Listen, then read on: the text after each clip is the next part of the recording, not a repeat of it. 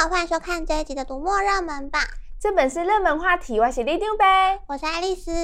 哎呀，爱丽丝真的是好久不见呢！谁跟你好久不见？我每天都要在公司看见你啊。你也知道，一个公司两个世界，我跟你是不同 level、不同 class，我在公司是看不见你的。我也没有想要跟你熟啊，但是身为同事，这次热门榜上有一本书超适合你的，一定要跟你说。少来哦，每次都只会叫我看书。这本书我保证你一定有兴趣，它可是在我们站上超级畅销的《致富心态》。什么？是可以让我发大财的书吗？OK，和发大财差不多，这是一本讲财务自由的书。但很特别的是，除了理财专业知识，这本书还强调适当的言行举止可能就是致富的关键。哎哎，你讲这样也太模糊了吧？适当的言行举止是这样吗？还是这样？到底什么意思？意思就是一个人的道德、心态跟人品，会决定你是不是可以通往致富的道路。还有啊，不要老是想靠一些投机的手段来发大财。哦，真的是，读者你们都有听到了吼。我是要说给你听的好吗？你还敢在打骂我？我就，我就，好了好了，知道了。不过，像里长伯哇这么有身份地位的人，不是应该推荐一些适合成功人士的书吗？好哦，那推荐给你《成功的反思》，这是正义作者桑德尔的新作品。他这次要探讨的是，当我们开始以才德至上的眼光来看待成功，却让社会上赢家输家之间壁垒分明，彼此撕裂对立，而且只要努力就能成功的老派信仰，听起来根本就像天方夜谭。那我们到底要怎么定义成功，才可以让社会上所有人都过得幸福又有尊严呢？哦，那很简单啊，用我当做成功的定义就好啦。你真是我见过自我感觉最良好的人了。哎呀，快别这么说，你这样我会不好意思。是说你这么有自信，不然换你来介绍热门榜啊？拜托，小看我哎！想也知道，这阵子在社团上超级洗版的《鬼灭之刃》《百姓贵族》这几部漫画肯定超热门的啊。这不用你说，读者也知道好吗？除了这几部漫画之外，还有薛西斯和鹦鹉洲合作的《不可知论侦探舍生如汉篇》也在这次的榜上哦。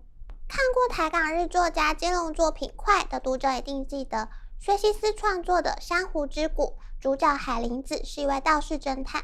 在这本《不可知论侦探》里，就是以海林子做主角，由他来破解一连串好像和神灵相关的事件背后的真相。嗯，我知道，你说手上有鱼形胎记的海灵子嘛？是说薛西斯和鹦鹉洲有考虑把《珊瑚之谷》画成漫画吗？你也知道，我这个人比较喜欢看图。关于这点，薛西斯和鹦鹉洲在我们阅读最前线的专访里有说到。这就交给市场机制，由读者来决定啦。嗯，言下之意就是要用新台币支持啦。没错，像你养兔兔是用领养代替购买，但对喜欢的书要用购买才能表达支持。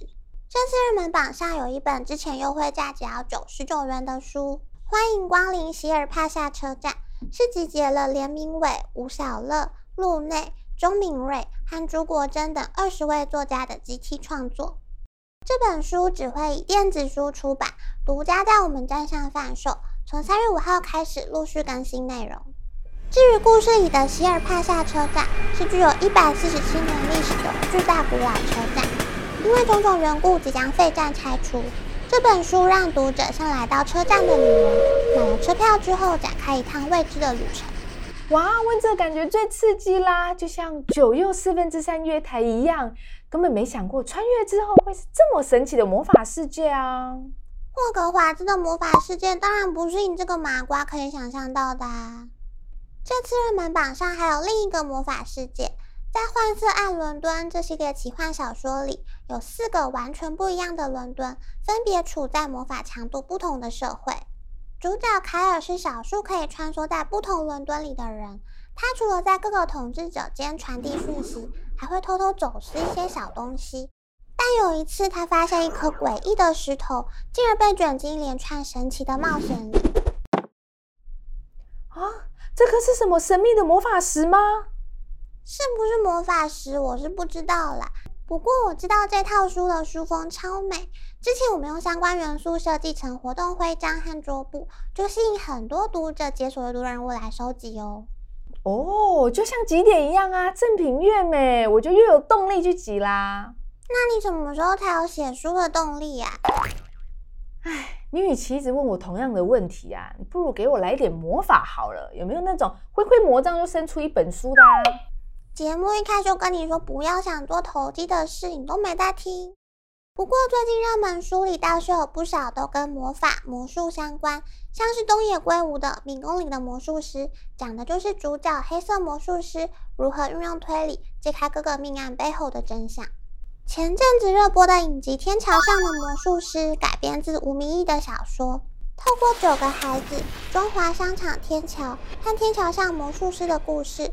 不止重现八零年代中华商场的记忆，也揭露了那些过去的记忆其实和现在的人生息息相关。虽然时间一直在往前走，但那些过往就像某种魔术时刻，永远存在。嗯，你讲的好悬呐，带我消化一下。啊，就像是我一直停在少女阶段，就像魔术一样哦。你怎么连这也可以自我感觉良好啊？那推荐你山茶花文具店。身为少女，就是要买满满的文具，手写手账、明信片，寄到世界各地啊。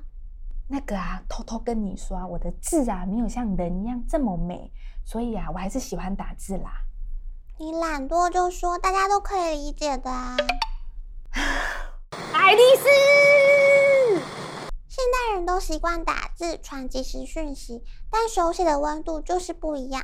山茶花文具店除了卖文具，还有一项很重要的业务，就是替客人代笔写信。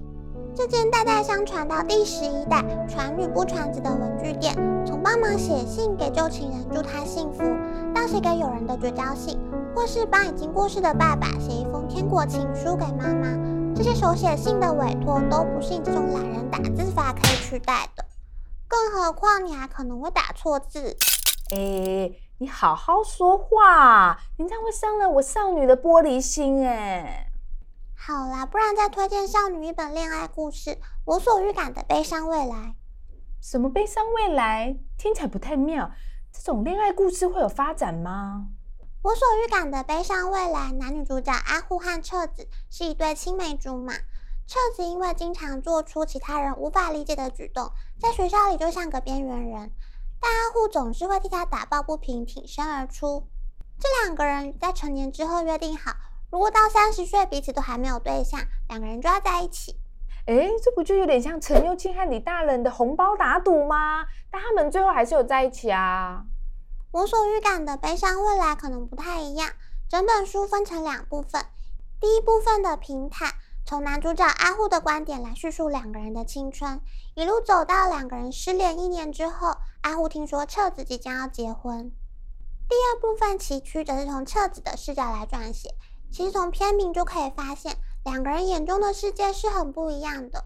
就算是一起长大的青梅竹马，故事的版本还是可能有所分歧。哎呀，你这样说我就懂了。你看，连青梅竹马都这么不一样，那像我们两个这么天壤之别、云泥之差，不熟才是正常的啊！各位观众朋友，这次的热门榜有发大财的关键、追求成功的反思，还有我最爱的漫画以及奇幻推理疗愈系小说。大家赶快来看看书单，跟一下阅读风潮吧！除了看书买书，也别忘了按赞、分享、订阅我们的频道哦。那么，读墨热门榜这本大家，读墨热门榜这本是热门话题。我们下次见，拜拜。